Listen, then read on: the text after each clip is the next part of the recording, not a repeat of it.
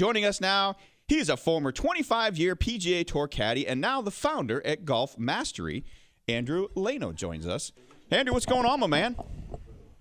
Morning, guys. Uh, doing good, doing good. I appreciate you having me on the show, and uh, I've been enjoying listening this morning to to you guys. And uh, anyway, just getting the day going. Actually, headed out to uh, the uh, Portland Golf Show here over in Portland, Oregon, uh, later today.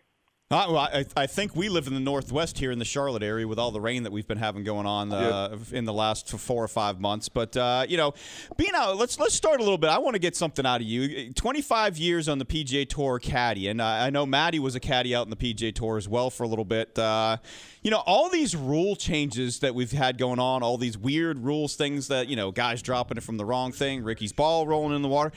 What's one of the weirdest things, that maybe rules related, that you ever saw in your 25 years out in the PGA Tour?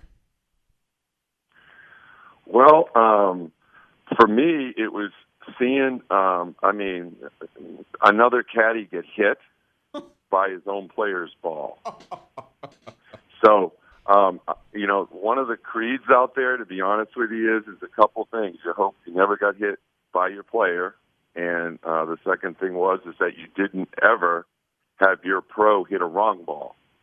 So I was lucky enough to be able to achieve that in my 25 years. I didn't get hit. My guy never hit a wrong ball. Uh, those are kind of, you know, not really what we're talking about here. Obviously, with the rules lately, they've been in the light, which is kind of too bad.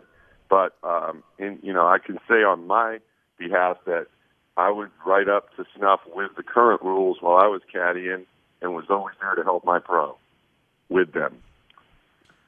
Yeah, so uh, you know, as you go through the years and uh, and all the different things that you got to do out there, um, you know, how does how does the the caddy really help the player? You know, we, we, we saw the whole thing with Matt Kuchar and and El Tucan and uh, uh, um, all that all that stuff. Uh, you know how people say, well, you know, how important are the caddies really? I mean, I'm sure you have a, a pretty strong opinion of that. I know Maddie does. Uh, just, you know, what do you guys do for the players? You know, shot after shot after shot. You know, it's it's coach, it's cheerleader, it's distractor. It's all those things rolled into one, isn't it? Yes, it is, and uh, you know, you nailed it. But you know what people forget is, you know, the our job starts early in the week. You know, my routine was that I got to the course wherever we were playing the venue and I reviewed it. I went out, sized the place up, took my notes, made sure that all my information that I have to provide for my pro was ready to go come Thursday. And obviously, every week you have plenty of time to do that. You generally get there on a Monday, practice around on Tuesday, in some cases pro am on Wednesday. So it's it's all you know that goes on every week, and everybody obviously looks towards Thursdays and Sundays and so that's that's the big part of it that's kind of overlooked because there's a lot of work done, um, you know, behind the scenes. And then once you know the tournament gets going, it's you know each player is different. You know, I had a player, Kenny Perry, for instance. You know, I gave him yard. I, I helped him with yardage. I helped him with strategy. I helped him reading greens, I, and and et cetera. And like I say to folks, I say, you know, this is really the only sport where a pro gets to have someone walking around with him out there for the entire time as, as either a consultant, as, as someone to, you know, just reaffirm to him what's going on. It's very unique, as you know. Yeah, Andrew, you know, I, I was out there in 76 and it was only about eight months, but, but what I try to tell people about this situation with Kuchar and, and Tucan, uh, or his name is David Ortiz, but, um, I think that confuses people with a baseball player, but it, it, you know he doesn't understand the the rigors of a tour caddy's life because it's ten hours a day, every single day. Uh, and I know you know that. I mean, people don't know. I mean, they get through and they hit a bad five iron, they're going to hit an hour's worth of five irons. I mean, that's what I experience, and and it's never ending, and it's it can be really exhausting to, to to go out there with a guy that plays six or seven weeks in a row. Is man, that's tough, and I know you know it is. Yeah, it, it, it is a grind, and um, but it is what you chose to do. But like I always tell people, you know, the biggest excitement or the biggest push for me was is, and obviously the goal was at the end of the week, if you were that guy, if you were that one caddy in that pro that that happened to take, you know, that beat all the other 144, 156. I mean, that thrill right there was amazing. Yep. And you know, like I always say, you know, I've been watching the PGA Tour, participating in it for you know some time, but watching it, you know, I've never seen a caddy hit a shot. The bottom line is the pro gets the credit, the caddy's there for him, and if he can contribute and help reassure that pro, there's a lot of money out there, as you all know. I mean, I've read putts for half a million dollars, but I never thought about the money. I just thought about the fact that my pro asked me, "What's this putt doing?" Right. So you're right. There's a lot rolled in, and honestly, every caddy has a different kind of a set of rules out there with their pro. It's really kind of what their pro wants from them. Exactly. Yeah. So, so 25 years out on the PGA Tour, looping it. Um, talk to us a little bit. Uh, you know, you're the founder of Golf Mastery. Talk to a little a little bit about the uh, coaching and the mental side of the game. Yeah, well, one of the things that I was able to observe, you know, besides, you know, I've worked for, you know, a few folks that people have heard of. I worked for, obviously, Kenny Perry off and on for close to 15 years, was able to be part of five wins with him and in a couple President's Cups and a Ryder Cup and and then you know worked for Nick Faldo one year at the at the Masters, and you know that was a thrill to work for him and picking his brain about you know how do you how do you play this place, and to be able to to get that kind of info and have that and be able to file that so to speak. But it's a lot about you know filing you know information about courses. But like you said, getting back to the mental thing, it's interesting to watch how these guys all adjust to it. I remember one of the tournaments, I can't tell you which one, Kenny Perry started the golf tournament, 70 first hole, he double bogeyed it. Well, generally that's not going to do too good for you on the PGA Tour. These guys will run by you in the left lane, as you know. But yep. he handled it so well, and he ended up winning the golf tournament. As you know, there's 71 more holes. So my lesson out there to the juniors is don't let that get to you. Keep a level head out there. You never know when you're going to turn it around, and you're going to make five or six birdies in a row. So you're right. The mental game, as we know, is a big part of it, and that's what really makes these guys great. They're they're really focused, and they honestly have short memories. and yeah. you have to uh, you have to in that profession. There's no question about that. Go ahead, Greeny. Yeah, I was going to say, you know, from from the mental side of things too. When we talk about anger, because we've seen a lot of, uh, we've seen Sergio Garcia go, you know, go hey. crazy in a bunker. We've seen him drag his feet on the greens and destroy five greens. We saw Bryson DeChambeau, you know, kind of bury his putter in the corner of the green the other day.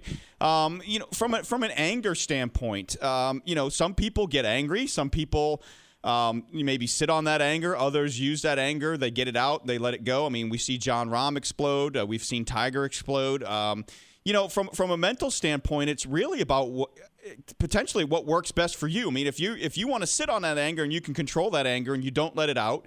Um, you know, we see Brooks Koepka, uh, Dustin Johnson. They just kind of, Freddie Couples. They just kind of go along and you know, you, you can't really tell if they've just made a, a, a, an eagle or a seven. So, you know, how, how do we handle the, the, the emotional side of things and, and how hard is it to control those emotions sometimes? Well, you know, that, that, that's an excellent point you make, and there's excellent examples you just gave there of variances of people in their, you know, emotions. And for that, you know, I always try to attribute it to the bet. I mean, regardless of how they act, some of them get excited, like to get it out. They're done with it. They move on. Obviously, what Sergio's doing, that's unacceptable. But uh, you know, I'll be honest with you. I mean, we've all been there in a bunker. I've I've I've, I've smacked a bunker a few times like him, but I, I don't have anything to do with the greens. I'd never do that to any of my you know players that I'm playing with. But and then you got cool Freddie, who you know, like you said, he just kind of rolls along or whatever. But the the, the analyzation I like to use with you know my young players is look, you have an 18 page book. You play, you turn to page one. That's your hole. You go and you read that page. No matter what you make, eagle, double, birdie, whatever, you're going to page two. So that gets behind you, and, and I mean that's what the great ones do out there. They kind of maintain, you know, the line and the lane the whole time, regardless of whether it's a seven or a three. Obviously, it's difficult to come overcome the seven. But the people that can do that are the ones that are really going to move forward in the game and really excel. I agree with that, Andrew. I think I think a lot of people don't understand that those guys don't know. you know they're so tuned in to what they're doing shot by shot that they they don't sometimes know that they made a par or a bogey or a birdie. Sometimes they just go to the next hole and try to do the best they can on the next hole. You know. Well, yeah, and I remember a couple of times, a couple of the, you know, I was fortunate enough to witness a few course records. I plugged the pin in on 18 on on uh, one of my pro, one of the times I caddied for Kenny, and I said, "Congratulations." He goes, "You know," I go, "You just broke the course record." He goes, "What? You're kidding me." I go, you know, I mean, it wasn't even on his mind because Right. he was just doing his thing, being a pro, and and do, you know, trying to get the ball into the hole as fast as he can every hole. That's what they try to do, just like Yeah. you and I. Yeah, well, I, you know, I, I know exactly what I'm shooting on every single shot. That's what probably that's probably what holds me back a little bit, Draino. Yeah, well, I mean, I, I mean, I see you're you're from in New England, right? No, I'm not. I I'm. I'm from I'm from Atlanta originally. I'm so- from I'm from I'm from Massachusetts. So you a Red Sox fan? Oh yeah, How about those Sox? Yeah. Well, yeah. I mean, I'm. How about love it? how about Boston sports in general? You know, so uh, you know that's that's oh the man, that's the big been, thing. It's been fun lately, but you I know, mean, when, I- you know, I grew up in Maine, Portland, Maine, so you know, I was born there, and now, ironically, I live right outside of Portland, Oregon, actually in Vancouver, Washington. So couldn't be any further away. But I can tell you, there's a lot of Sox fans out here too. Well, I- I'll tell you, being from Atlanta, you know, I, I don't get to watch winners from Atlanta a whole lot, but I've always said that Boston's the best sports town in this country, for sure. Yeah, well, the people in LA don't really like hearing that. I don't care what I don't care what those people out there think. So, Andrew, uh, one other thing I want you to talk about is the the Lano Family Foundation. Um, you know, providing scholarships. Give us a, a little uh, heads up on that as well.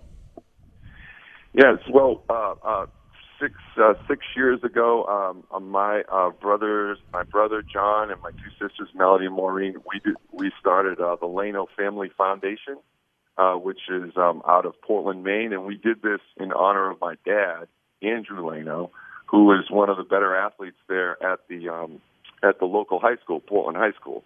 So we decided to create um, an award that is uh, administered by the uh, Portland High School, the coaches, the AD, principal, et cetera. We created a criteria, and so we give an award annually. We're going into our seventh year now. Here, coming up here in May will be our seventh year, and we award a ten thousand dollars scholarship in my dad's honor for secondary education. For you know, and you know, our main mission is investing in the future of student athletes. I mean, my dad played all three sports. He was captain of all three of his his teams: football, basketball, and baseball. He actually was drafted um, by the Cleveland Indians and got to dou- Double A baseball. And then he took golf up late in life, actually for him. And then he turned me on to golf. He threw a plastic club, uh, in my, or I shouldn't say threw, but he gave me a plastic club. when I was three years old, and just threw the ball down in the plastic ball, you know, the club down, and that's how it started for me. And I'm sure that's how it started for a lot of the listeners. But anyway, we're we're thrilled to be able to give that scholarship in his honor, as well as you know we help supplement the boys club, boys and girls club. We help with their youth basketball program, the same boys club that my dad was at 75 years ago. Wow. there's pictures on the wall of them over there, and then we also help with the Maine State Golf Association, give a fifteen hundred dollar scholarship for secondary education with them. So we're 100% volunteered, 501c3, non you know public charity, and you know we're really thrilled to be able to do that. I'm thankful for our great board of directors and and my two sisters, Melody, Maureen, and my brother John, for uh, doing that every year. Well, Andrew, man, we really appreciate you coming on with us and uh, talking a little bit about uh, you know golf mastery, the mental side of the game, uh, about your experiences out on the PGA Tour and caddying, and about the foundation. I really, I really appreciate it. And um, you know, as, as for the golf mastery, if folks get a chance and they can go over to www.golfmastery.net, um, my site will be launching, and there's lots more information there about what I'm offering here um, uh, moving forward. I really appreciate it, guys. Enjoy the show, and, and I'm going to be tuning in now. All right, thanks a lot, Thanks, my man. Andrew. Thank you.